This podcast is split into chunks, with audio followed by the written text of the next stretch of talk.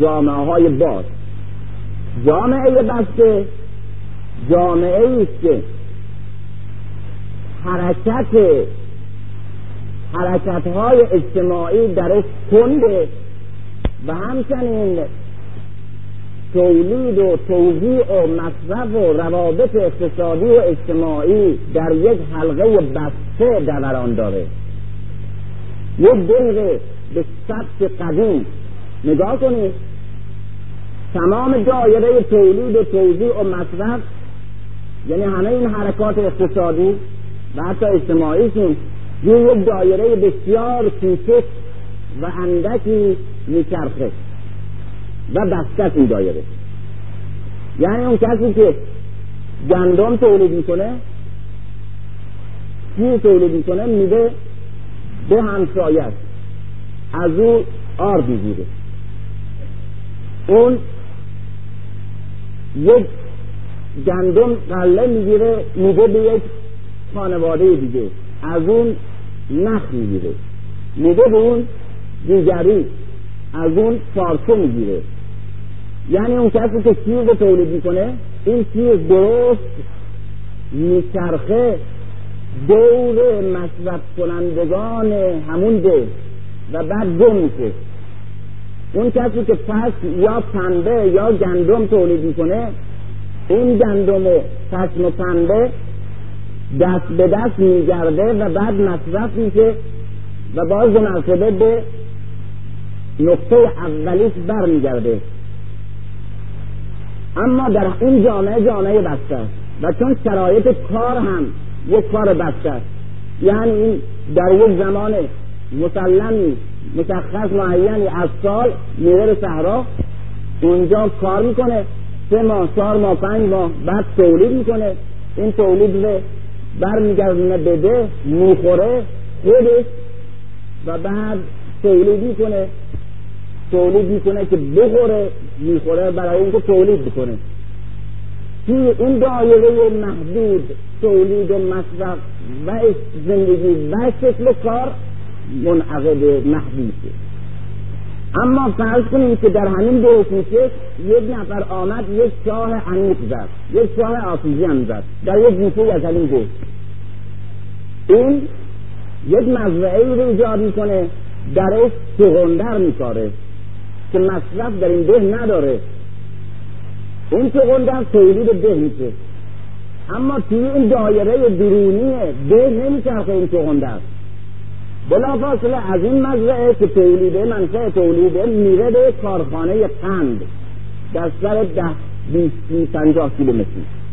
اونجا تبدیل به قند میشه این قند وارد بازارهای بزرگ در داخل و خارج کشور میشه و بعد از اونجا پولش و مبادلاتش سر به بازارهای دیگه دنیا می‌زنه.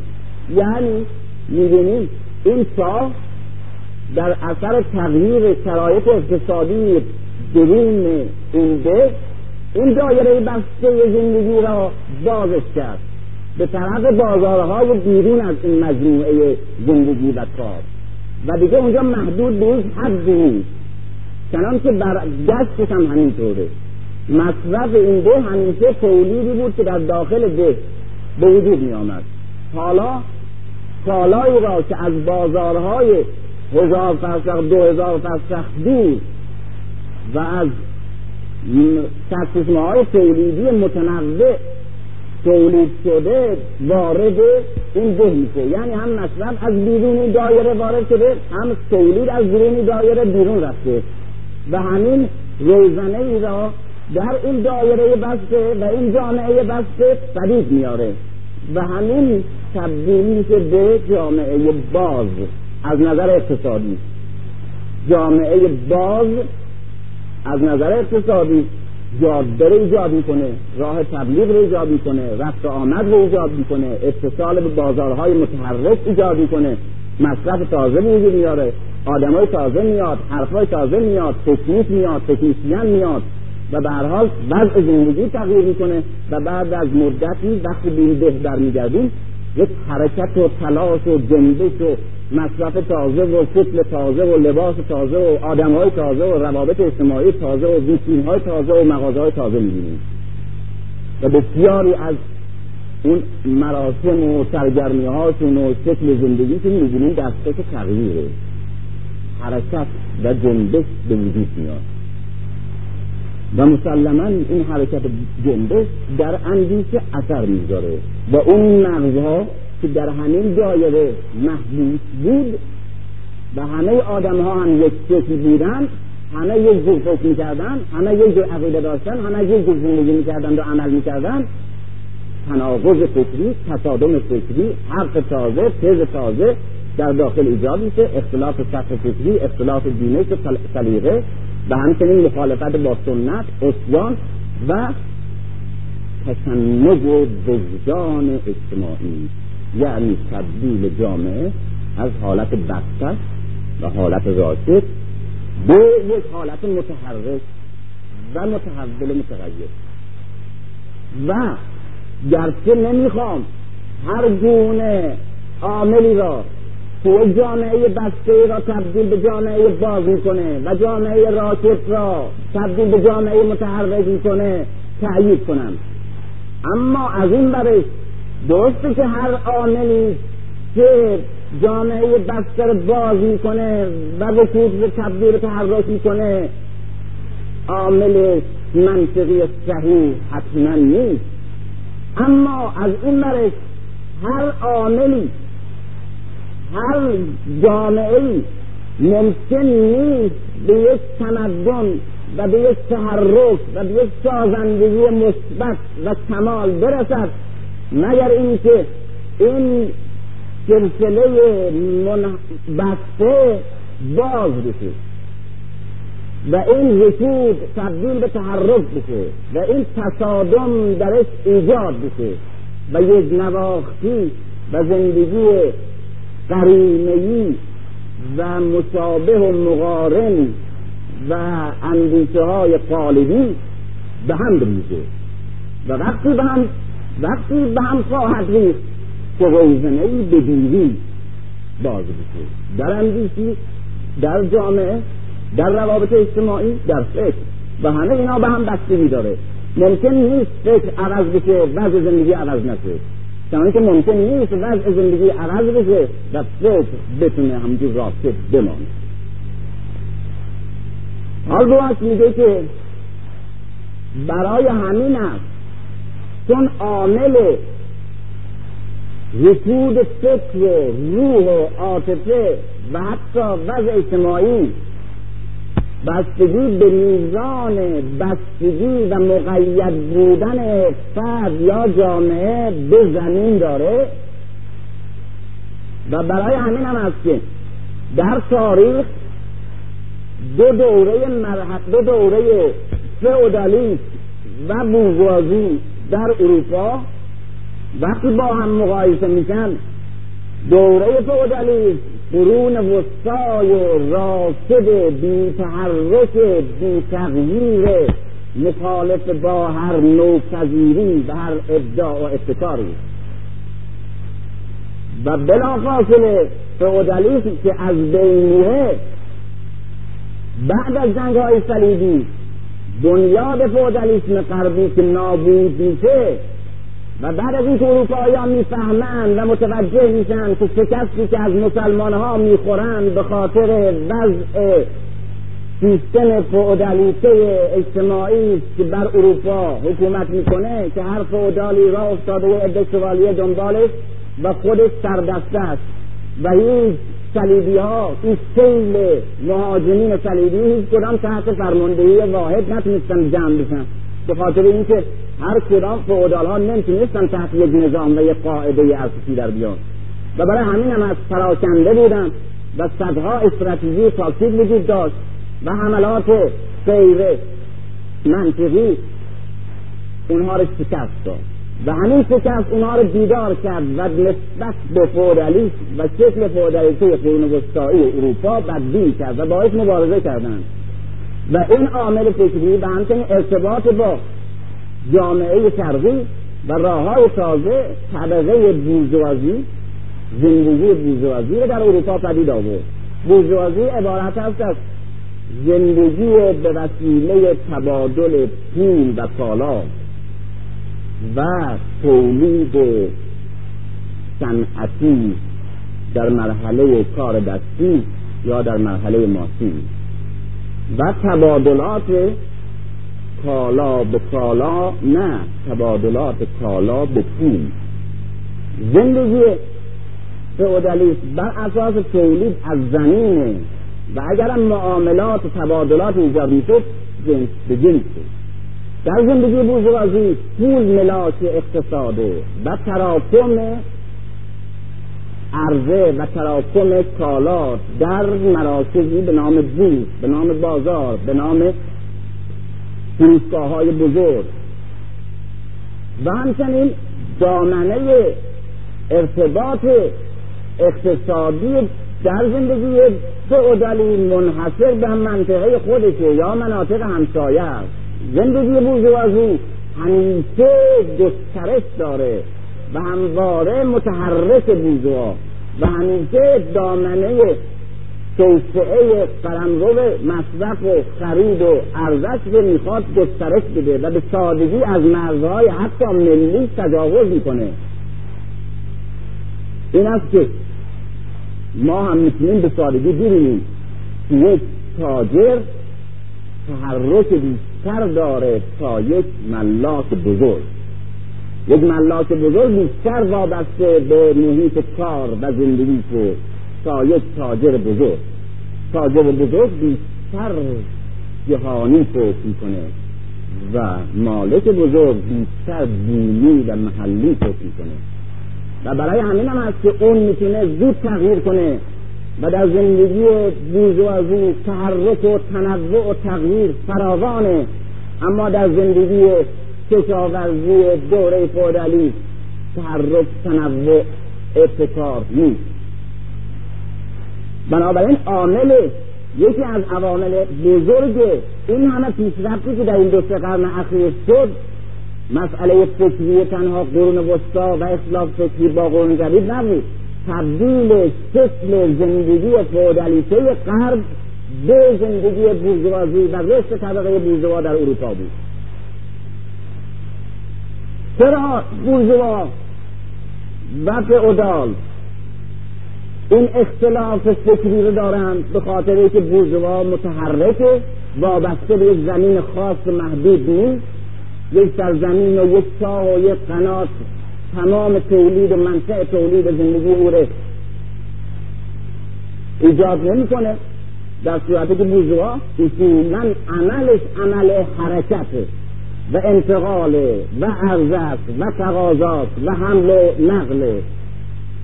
و این خود این عمل و خود این سبکباری او در تغییر جا و در برخورد با اشخاص تازه محیط های تازه بازاریابی هایی که باید بکنه همیشه بگرده دنبال تولید تازه دنبال کالای تازه برای خرید دنبال بازار تازه و عرضه تازه برای فروش. این وضع زندگی متحرک اندیشه او را متحرک متنوع نوپذیر بار میاره. و اون وابستگی او به یک نقطه خاص رکود فکری او و روحی او و جامعه او را پدید میاره الان هم در خود اروپا تمام جامعه شناسان بر این امر متفقن از هر مکتبی که هستن که دهقان به نسبت کارگر صنعتی از لحاظ روانشناسی فرق داره. دهقان دارای یک بینش بسته محدود و راکد و تغییر ناپذیره یا بسیار مقاوم در برابر تغییره. در صورتی که کارگر صنعتی همواره دنبال تغییر و تحول و تفنن و زندگی بهتر و مبارزه برای تغییر شرایط زندگی خودشه.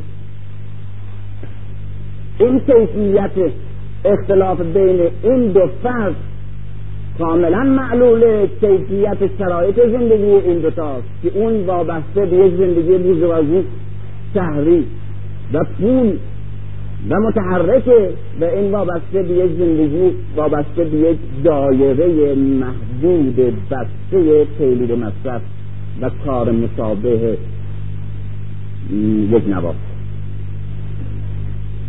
بنابراین بنابراین عامل عامل رکود وابستگی به زمینه. حال باید در اینجا تحقیق زبان شناسی خیلی قوی داره.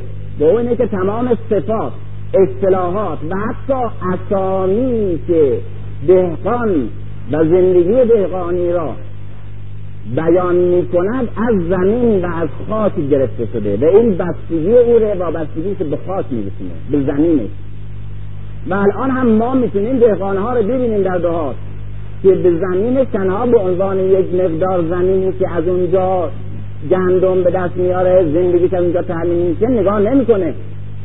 بلکه به عنوان یک مظهر از شرافت و حیثیت خانوادگی و افتخار ارسی و وضع آبا و اجدادی و نمونه وجود و وضعیت اجتماعی او احساس میشه.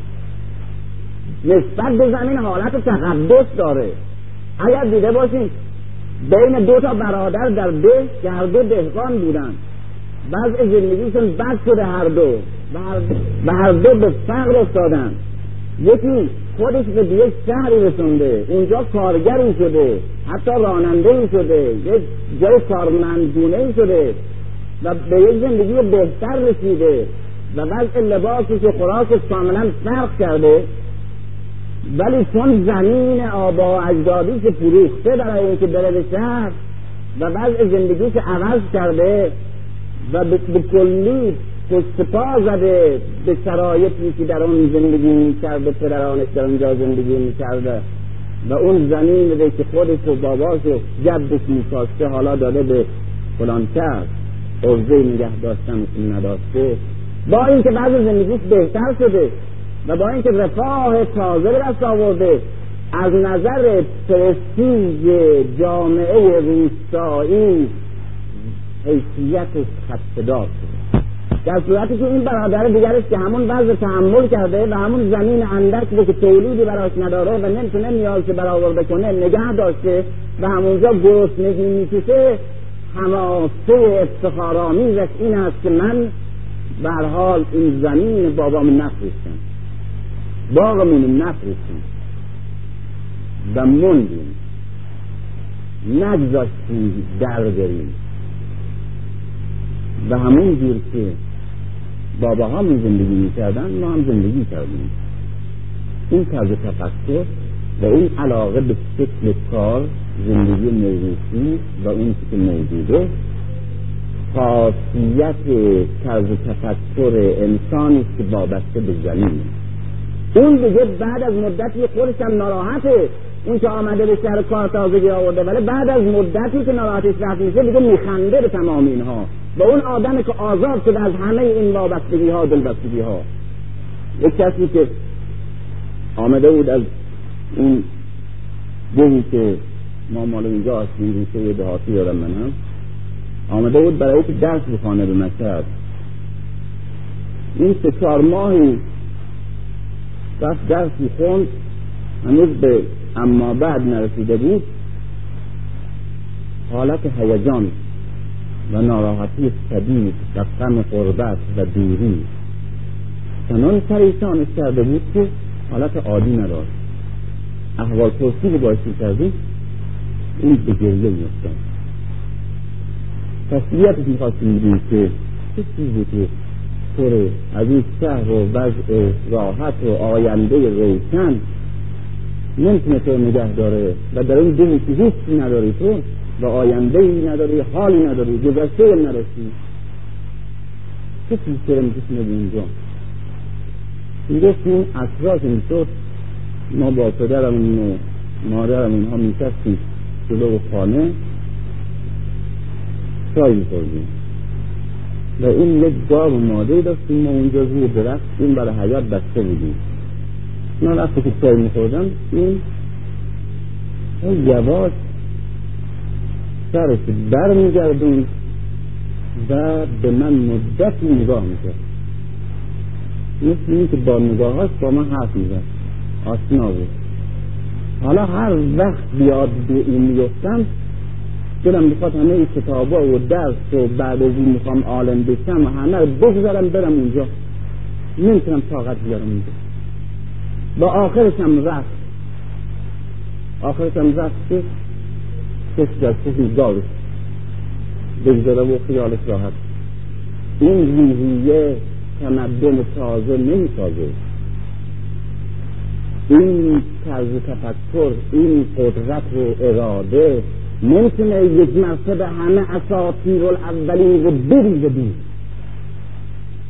نمی‌تونه همه این سنت های موهوم موروثی و اون شکل راکد و بد زندگی اجتماعی به همه در هم بشکنه. این یک قهرمان می‌خواد یک آدم شجاع می‌خواد.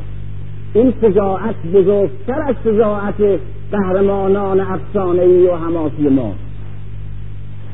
مبارزه آدم با پیوندهایی که با قلب پیوند خورده و در طول زمان جوش خورده بریدن اونها و آزاد شدن این بزرگترین مبارزه است. این قهرمانی و این مشکل بزرگ انسان همیشه است و هم انسان حال. و هرگز نمیشه گفت انسان حال قدرت بیشتری در این کار بیشتر به دست آورده تا انسان گذشته. و جهاد اکبر یعنی این. این جهاد با نفس یعنی جهاد با اون که روح آدم را با خود خو داده و نگه داشته. در صورتی که اسلام رفتن تکامل شدن. و شدن و رفتن با موندن و ایستادن متناقضی یک بحث دیگه که در اسلام هست متاسفانه نمی‌تونم همه مبحث اینجا مطرح کنم و ناصر باید نتیجه در اسلام هست متاسفانه نمی‌تونم همه مبحث اینجا مطرح کنم و ناصر باید نتیجه گیری کنم و خیلی سریع. تا این میگه که تمام رهبران بزرگی که عوض کردن محیطشون رو جامعهشون تغییر دادن. اینها کسانی بودن که زندگیشون دو مرحله داشته بازگشت از جامعه و بعد بازگشت رفتن از جامعه ترک جامعه و بازگشت به جامعه. همه همه این چنین از تمام رهبران جامعه در تاریخ به طور کلی. چه کسانی که پیغمبر به حقن. چه کسانی که به نام پیغمبر در تاریخ معروفند چه کسانی که اصلا حکیم و فیلسوف بزرگی بودن به جامعهشون عوض کردن. اینها همه دارای این دو مرحله بودن و زندگی همه را نشون داره دو مرحله رو. نخستین بار از جامعه این فرد منظری میشه. انزوا می‌گیره. قید میشه. میره دور. مدتی که ده سال بیست سال سی سال در اشخاص فرق می‌کنه در سرزمین دیگری. بعد به صورت نه انسانی که رفته که انسانی بود شبیه به دیگران. بلکه به صورت انسان تازه‌ای که این محیط چنان انسانی را نمی‌توانست به بار بیاورد برمیگرده و اون وقت رسالت خودش به عنوان تغییر کردن و عوض کردن و تکن خوندن و راه رفتن و پیش رفتن اعلام می‌کنه و روح رو فکر و اجتماع و زندگی رو عوض می‌کنه. همه چنینم چون که گفتم ابراهیم دارای چنین مرحله موسی از مصر در اثر اون تصادفی که می‌بینیم حرکت می‌کنه. جامعهش رو ترک می‌کنه. موسی رفت که جامعه خودی که ترک می‌کرد یک جوان پرورده کاخ فرعون بود. مثل همه جوانهای دیگه از نظر فعلیت. مثل همه بنی اسرائیل فکر می‌کرد. مثل همه تربیت شدگان اشراف فکر می‌کرد در جامعه. چنین آدمی نمی‌تواند یک مرتبه همه چیز رو تغییر بده. میره از جامعه دور میشه. به اون داستان ها که می‌دانیم. و بعد که برمیگرده بگه این موسا نیست. یک انسانی که در برابر فرعون در برابر قارون در برابر همه کسانی که نگهبانان وضع موجود زمان و میخهای خیمه اجتماع بودن با همه اونها در میفته. و سنت ها و روابط و شکل جامعه رو به کلی دگرگون می‌کنه و نجات میده. پیغمبر خود ما دارای چنین رفتن از جامعه به طرف خیش و بازگشت دست از خیش به طرف جامعه هم. از سال 25 تا سال سولم بعثت این دوره دوره غیبت پیغمبر از جامعه. البته غیبت نه بلکه به روح و بعد این پونزه سال انزوا که در اون انزوا ساخته میشه و در اون اندیشه ها متصل میشه به اون منبع بزرگ و در اون تنهایی روحی پیدا می‌کنه که می‌تواند محبت وحی بشود به اراده که قدرت این رو داره که همه جامعه عرب رو دگرگون کنه و با همه سنت هایی که همه عرب ها رو بر اساس اون سنت ها می ساختند و مقدس بود براشون و با خواهد با بتهایی که هر کدام الوهیت برای عرب داشتن می‌تونه علیه اونها با اون خشونت و قاطعیت قیام کنه. همه پیغمبران همه رهبران دارای این دو مرحله است. به قول تایندی و این جز مهاجرت چیزی نیست. و این مهاجرت است که این انسان را اگر در متن جامعه به هر حال جور هست و منحط نگه بداره میتیسانه و مهاجرت این را نگه میداره و می‌سازه و بعد که برش میگردونه انسان دیگری. این مسئله ای که بی نهایت قابل تعمله در زمان عمر که حکومت اسلامی توسعه پیدا می‌کنه مسئله احتیاج به یک مبدع تاریخ مطرحه. اغلب واقعه آمولفیل که بزرگترین حادثه بود مبدع تاریخ مسلمان ها مثل عرب های دیگه می گرفتن همچه که صحبت می‌کردن وقتی تاریخ نیست مردم آمی الان هم مثلا سال گرانی سال نمی‌دونم قحطی سال این واقعه های بزرگ اخیر مبدع تاریخ عملی خودشون قرار میدن. ولی الان حکومت بزرگ شده قلمرو اسلام وسعت پیدا کرده احتیاج به یک تاریخ مسلم هست. واقعه آمل فیل هم واقعه ای که مسلمان ها بتونن او رو مبدع تاریخ قرار بدن چون بحث حمله به مکه هست نیست. شایستگی این رو نداره.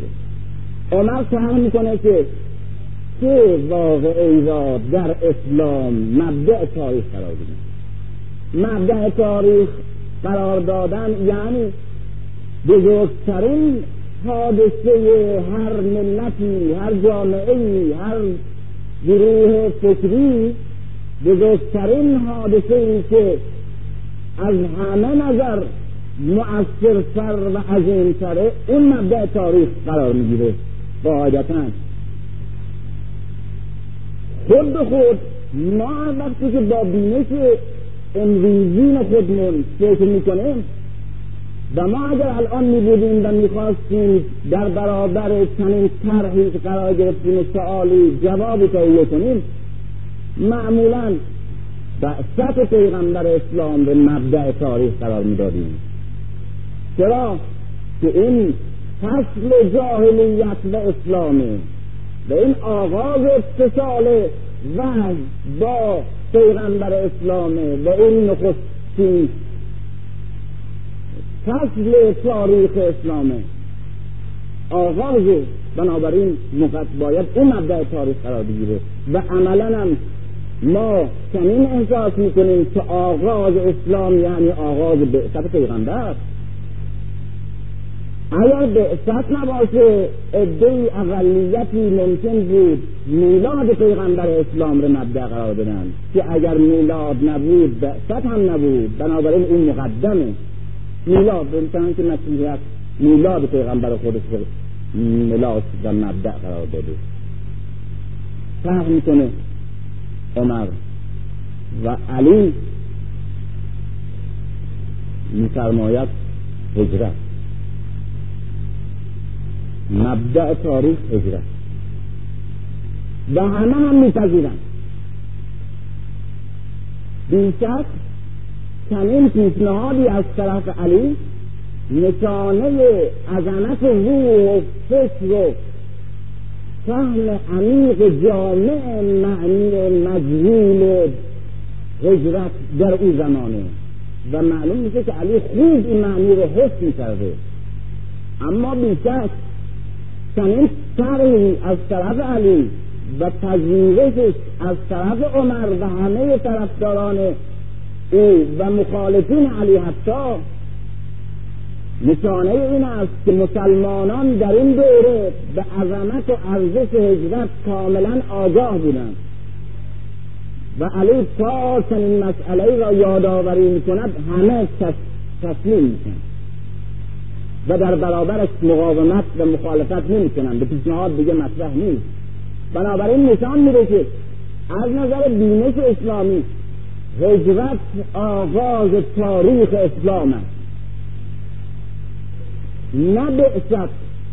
و می‌خواد نشون بده که بعثت آغاز مکتب اسلامی آغاز ایمان آغاز فکر اما فکر ایمان اگر وارد تاریخ نشه اگر وارد زندگی نشه اگر وارد جامعه ها و ملت ها نشه به صورت یک فکر ذهنی میمانه و هرچه هم مقدس باشه اثر عملی نیست. بنابراین بعثت هنگامی ارزش خودش را می‌تواند نشان بدهد که هجرت باشه. هجرت است که به بعثت تحقق میبخشد. تحقق عینی عملی واقعی. اینه که مبدع تاریخ اسلام هجرت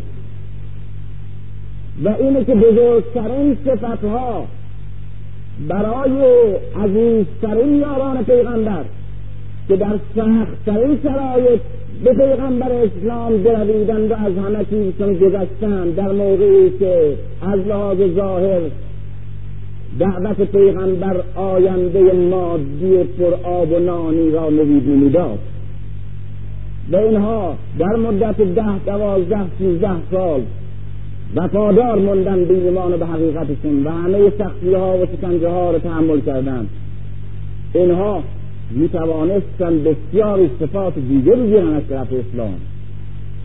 مجاهد با وفات نمی‌دونم شجاع یار هستی هستی.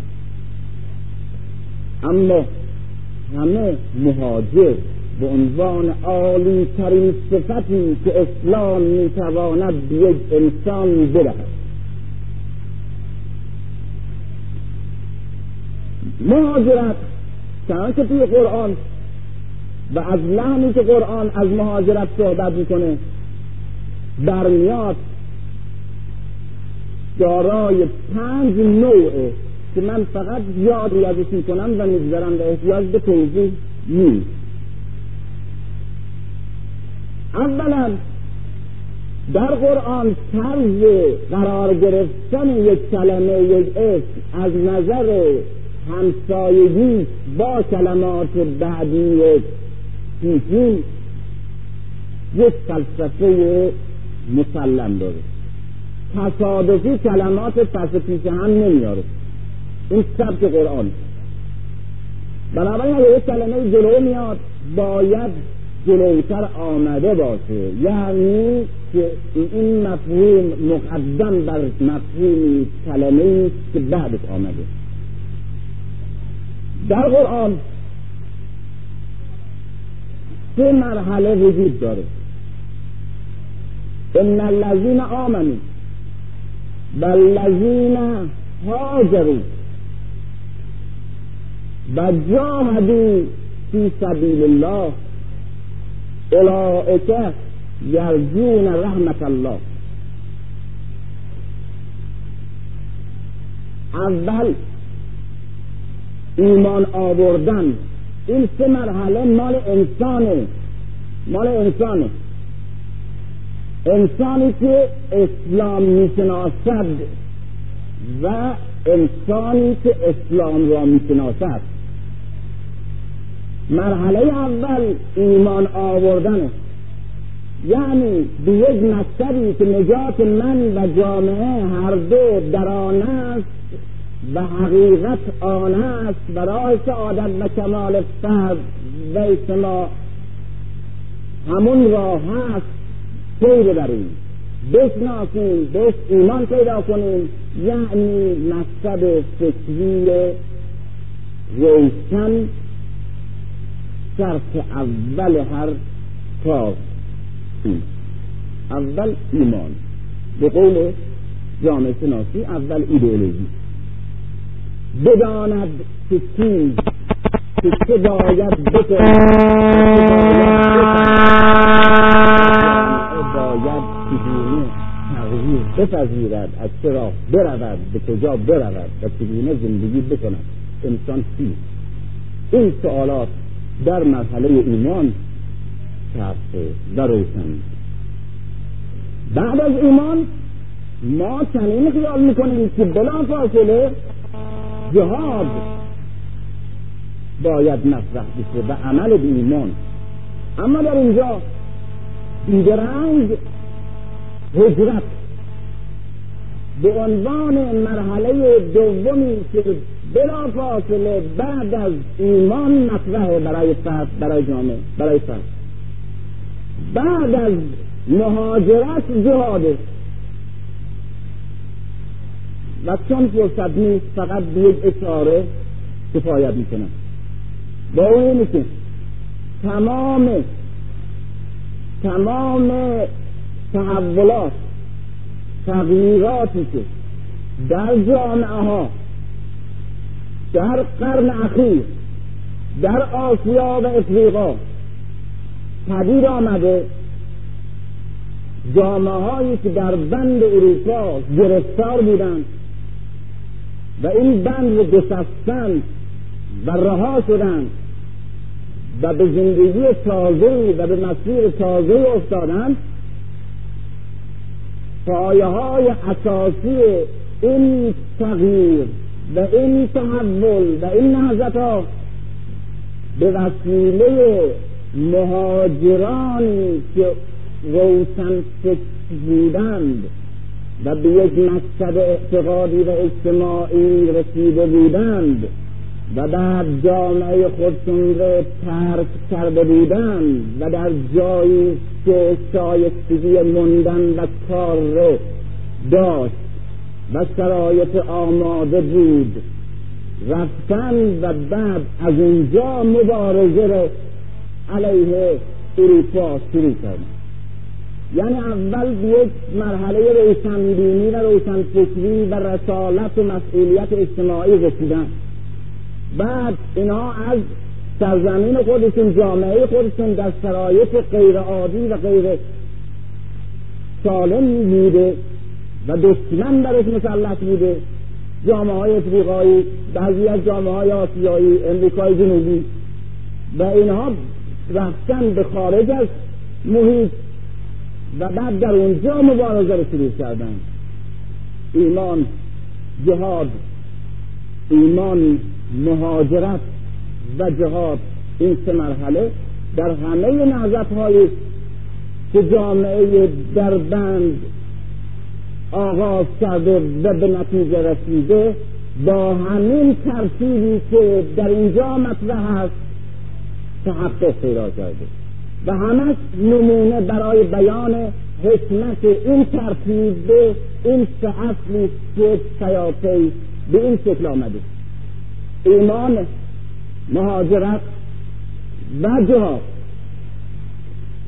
پنج نوع مهاجرت در قرآن مطرح.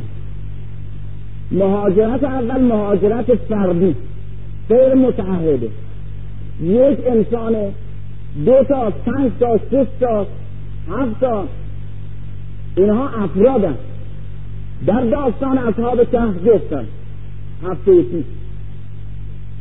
که جامعهشون رو در یک راه غیر طبیعی و وضع زندگیشون رو در یک شرایط ستمکارانه منحرف می‌بینن و شرایط رو جوری می‌بینن که ناامیدن از این که در اون جامعه اگر بمانند می‌توانند تغییری را در جامعه ایجاد کنند.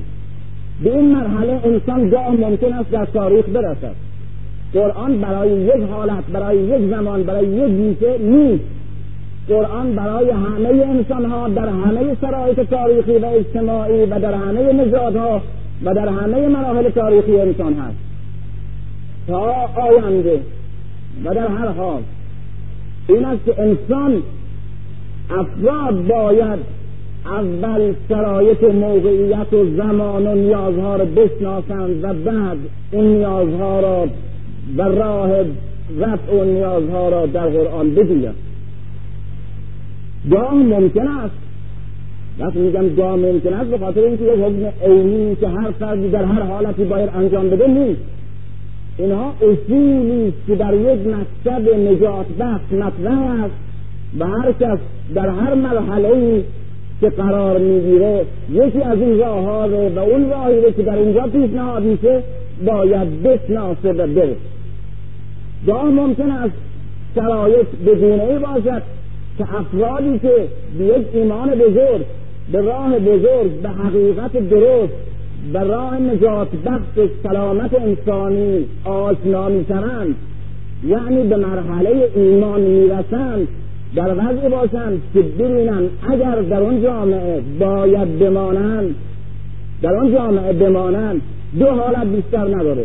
مسلمه حالت سومی یا باید در یک گوشه بمانند و بپوسند و یا اگر وارد جامعه باشند باید دستهای آلوده و دامنهای تر داشته باشند و کسانی که نمی‌خوان ایمانشون رو پامال کنند و نمی‌خوان نه در گوشه دنیام بمیرند و نه در جامعه و زندگی دستهای آلوده داشته باشند به مهاجرت می‌پردازند این مهاجرت مهاجرت این افراد است غیر متعهدند. مسئولیت اجتماعی ندارند.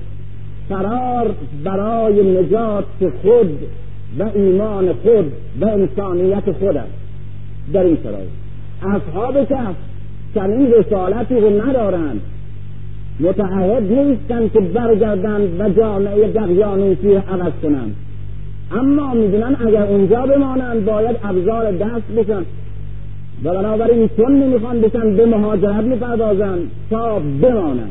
و ایمان و انسانیتشون بماند و دیدیم که موند. این مهاجرت انسان پس از ایمان در مرحله خاصی که ایمان و بعد به مهاجرت می‌پردازند و جهاد هم دارند. اما جهاد غیر متعهد حقیقت تعهد اجتماعی. یک جهاد خیستن و جهاد با خیستن دارند و با وضع زندگی. دوم مهاجرت متعهد. انسانهایی هستند که به مرحله ایمان می‌رسند. الذین آمنوا. پس از اینکه به مرحله ایمان رسیدن به مهاجرت می‌پردازند. چرا؟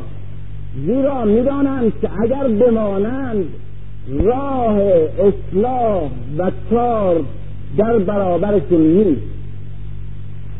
و شرایط بگونه است که دست اونها بسته است و اقدام به هر گونه کار اصلاحی برایشون غیر ممکنه اینها به مهاجرت می‌پردازند. و در نقطه از این زمین که مناسب می‌بینند در به اونجا هجرت می‌کنند و از اونجا جهاد خودشون رو با جامعه که اون جامعه رو ترک کردند آغاز می‌کنند. اینها جامعه را ترک می‌کنند زیرا نمی‌توانند بمانند و در موندن نمی‌توانند کار کنند. از جامعه بیرون می‌روند. برای اینکه از بیرون جهاد خودشون رو با جامعه آغاز و با سنت ها و بیماری های موجود در جامعه. این مهاجرین مهاجرین متعهد اجتماعی هستند. و این مهاجرت برای جهاد و به نتیجه رسیدن جهاد. پیغمبر اسلام خود نمونه اعلای چنین مهاجرتی. سیزده سال در مکه با اون همه تلاش شبان روزی و کوشش می‌بینیم پیروزی که به دست می آورد اندک است و می‌بینیم که قریش هنوز سرنوشت یکایکی مسلمان هایی که بعد از سیزده سال کار پدید آمدن در جامعه به دست دارد و هر روز برای شکنجه مسلمان ها ابو جهل تفنن به قرض میده. و اینها تعمه حوث ها و جنایت های امثال ابو سفیان و ابو جهل است. سیزده سال کوشش و رنج مداوم پیغمبر در مکه نتیجهش رو می‌دانیم که چقدر بعد از این مرحله که اجبارا باید این مرحله طی شد. تا مهاجری به وجود می آمد و افرادی که سنگ زیرین جهاد و بنای تازه و نهضت تازه را میریزند تربیت می شدند بعد از سیزده سال به مهاجرت می‌پردازد پیغمبر اسلام.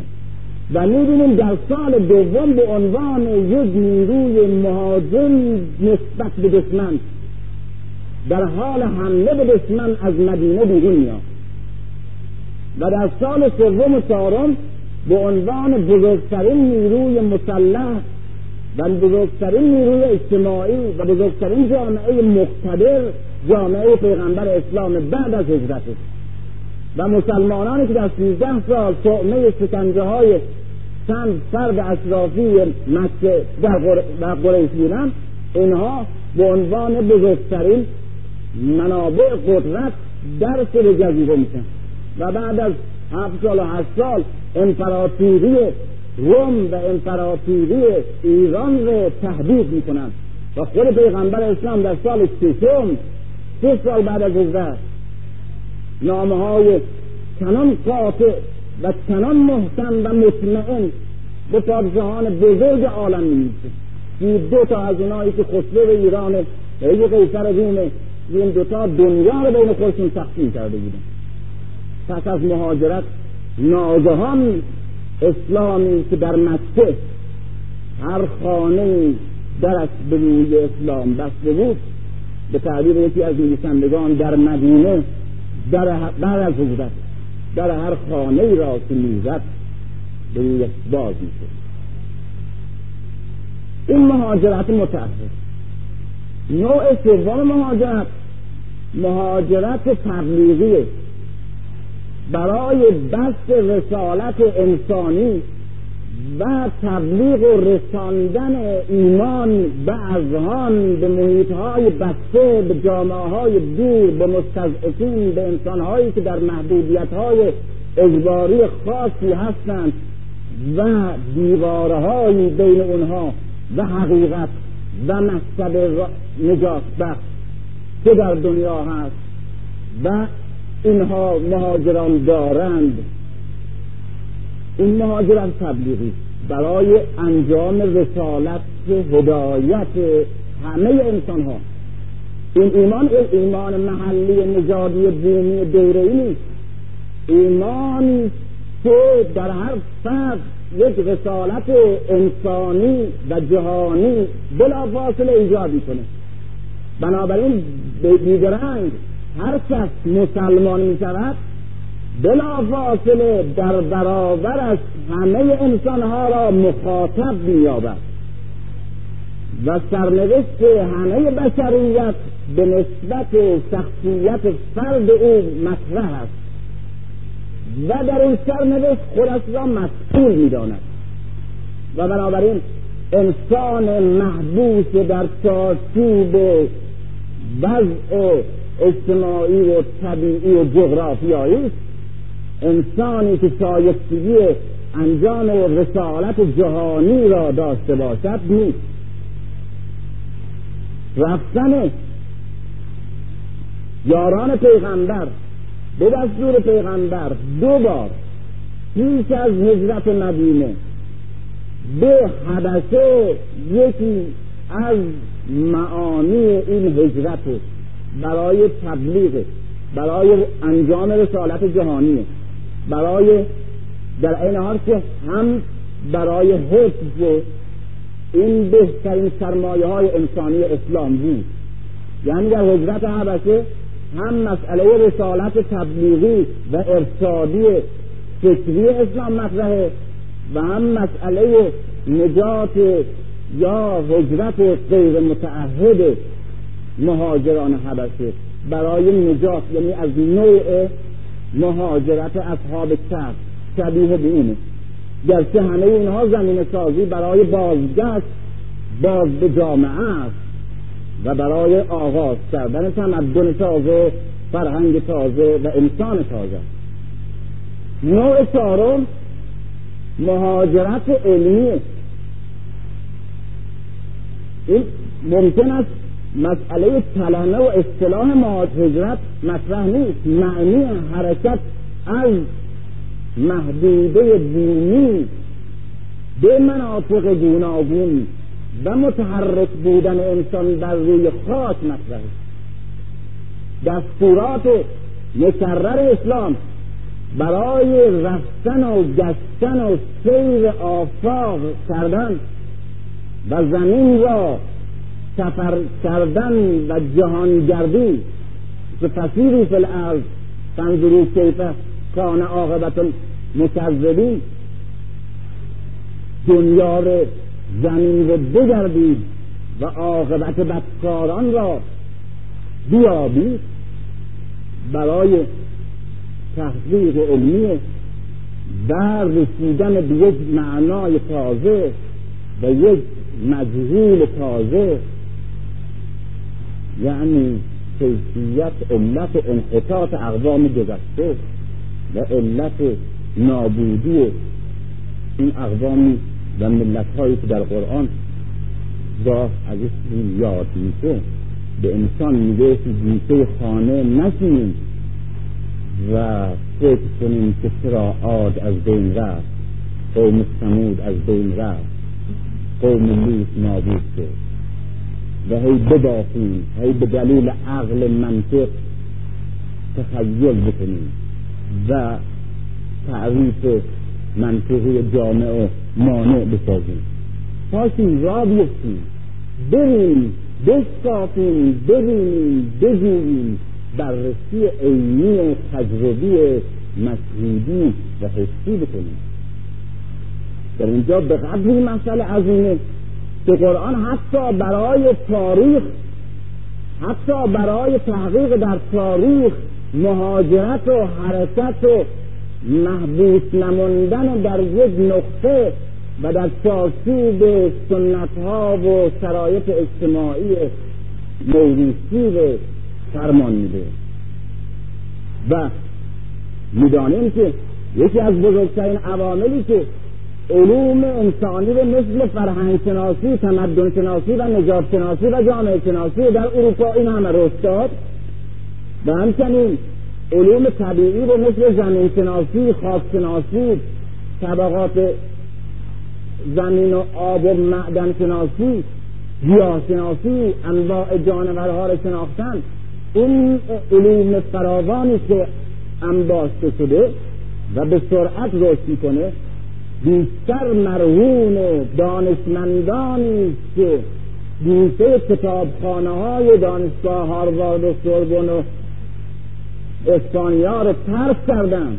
بیشتر خانه ها و و کتابخانه های شخصیشون و نسخه های خطیشون رو ترک کردن و رفتن به قلب افریقا و سالها موندن.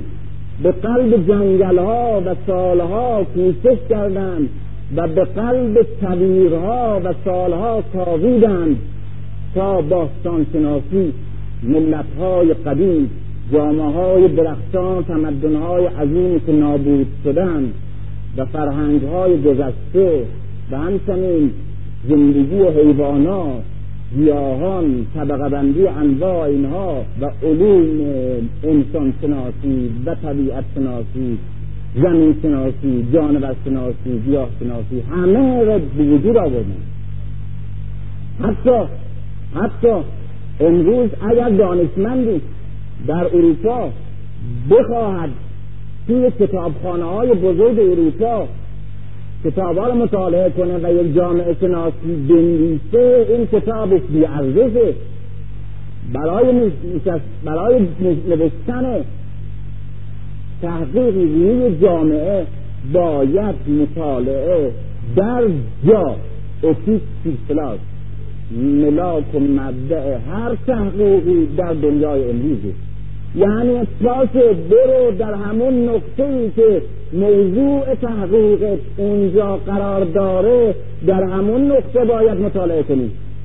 نه که از دوست ببافی یا بافندگی های دیگران رو سرهم کنی و تعلیف کنی.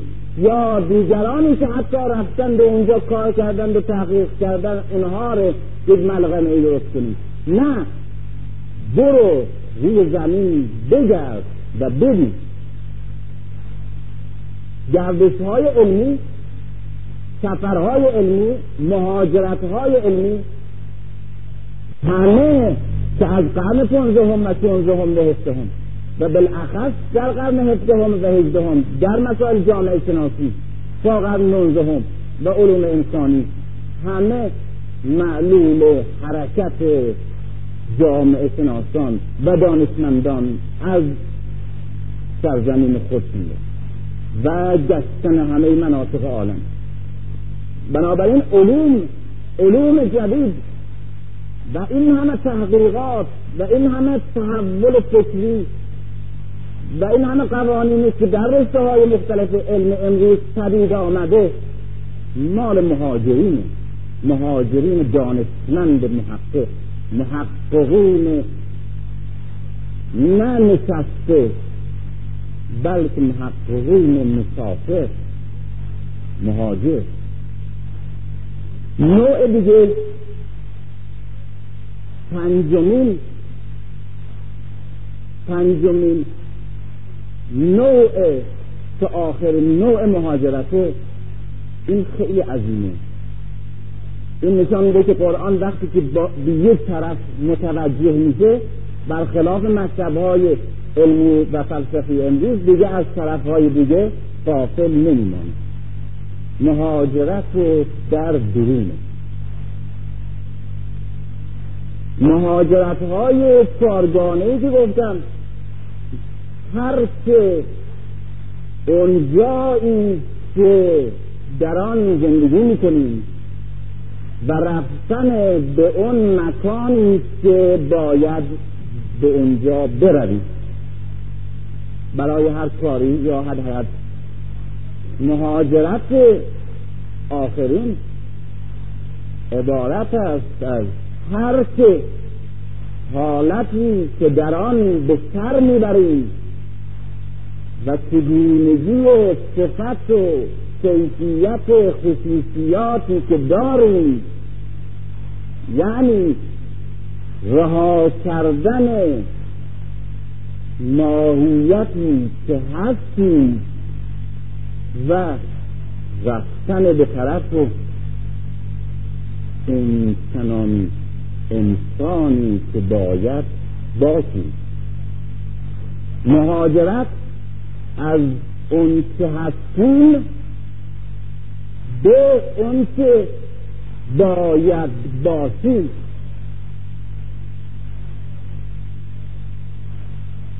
یا ایها المدثر. این مدثر چه چیزی؟ پیغمبر اسلام به خودش پیچیده. پیغمبر اسلام رو در خودش پیچیده. که خداوند این رو به عنوان یک صفت و خطاب تعیین می‌کنه در این آیه. آیا واقعا همون گلیمه و همون لباسی که پیغمبر به خودش پوشیده؟ آیا مقصود همه این بندهایی که طبیعت و ارث گذشته و اساطیر الاولین و محیط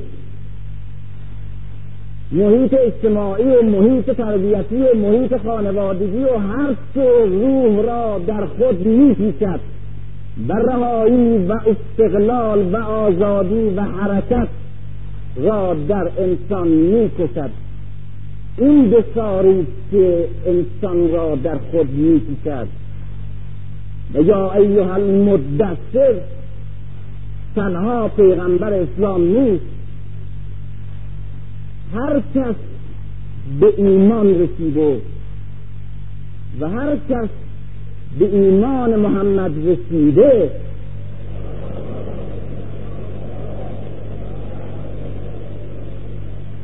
باید از دسار جاهلیتی که او را در خود پیچیده به در بیاد.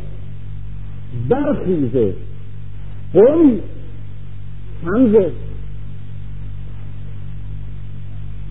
و ربک تکبر و سیابک تطهر آیا واقعا در همین خطابهای عظیمی که بشریت مطرحه که رسالت عوض کردن تاریخ مطرحه یک مرتبه خدا در اونجا میگه که لباس رو پاک کن. یا لاغت تنها این معنی داره.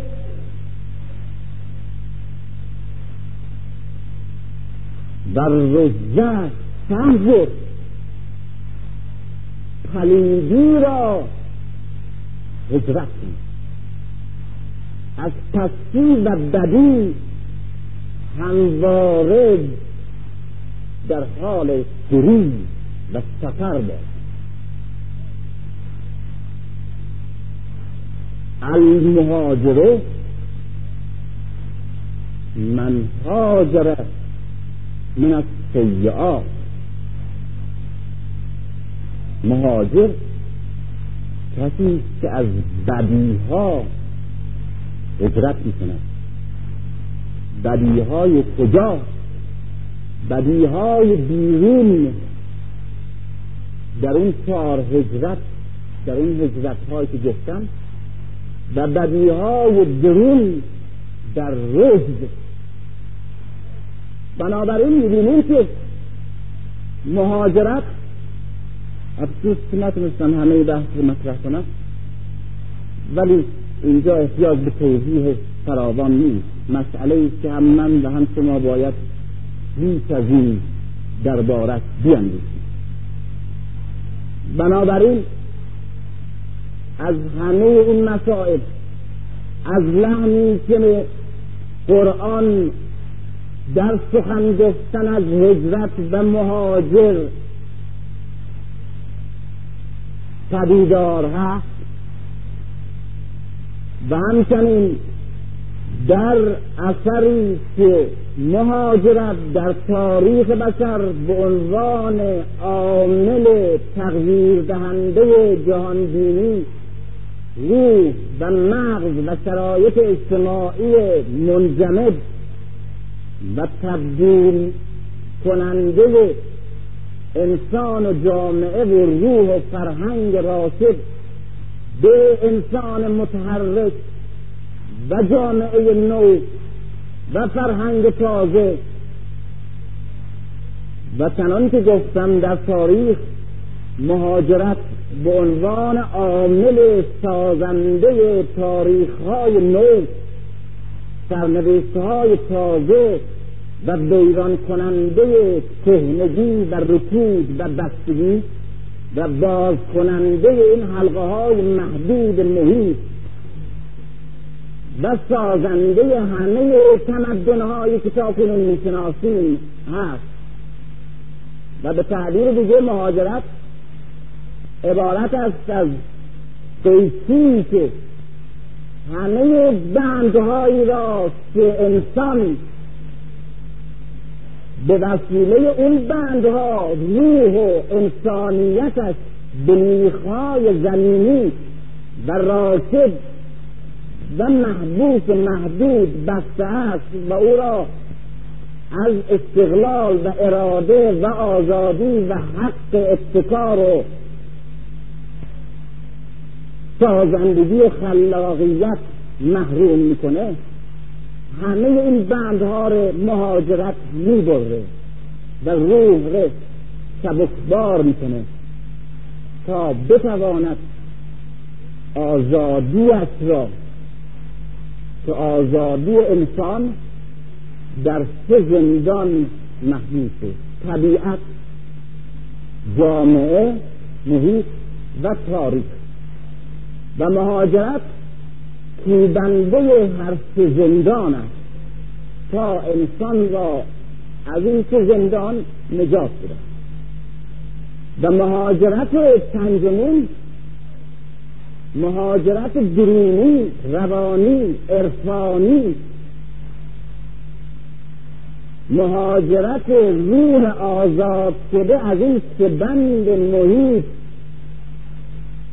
و طبیعت و تاریخ است که با این مهاجرت این روح باید از چهارمین زندان که خودش هست هم نجات پیدا کنه.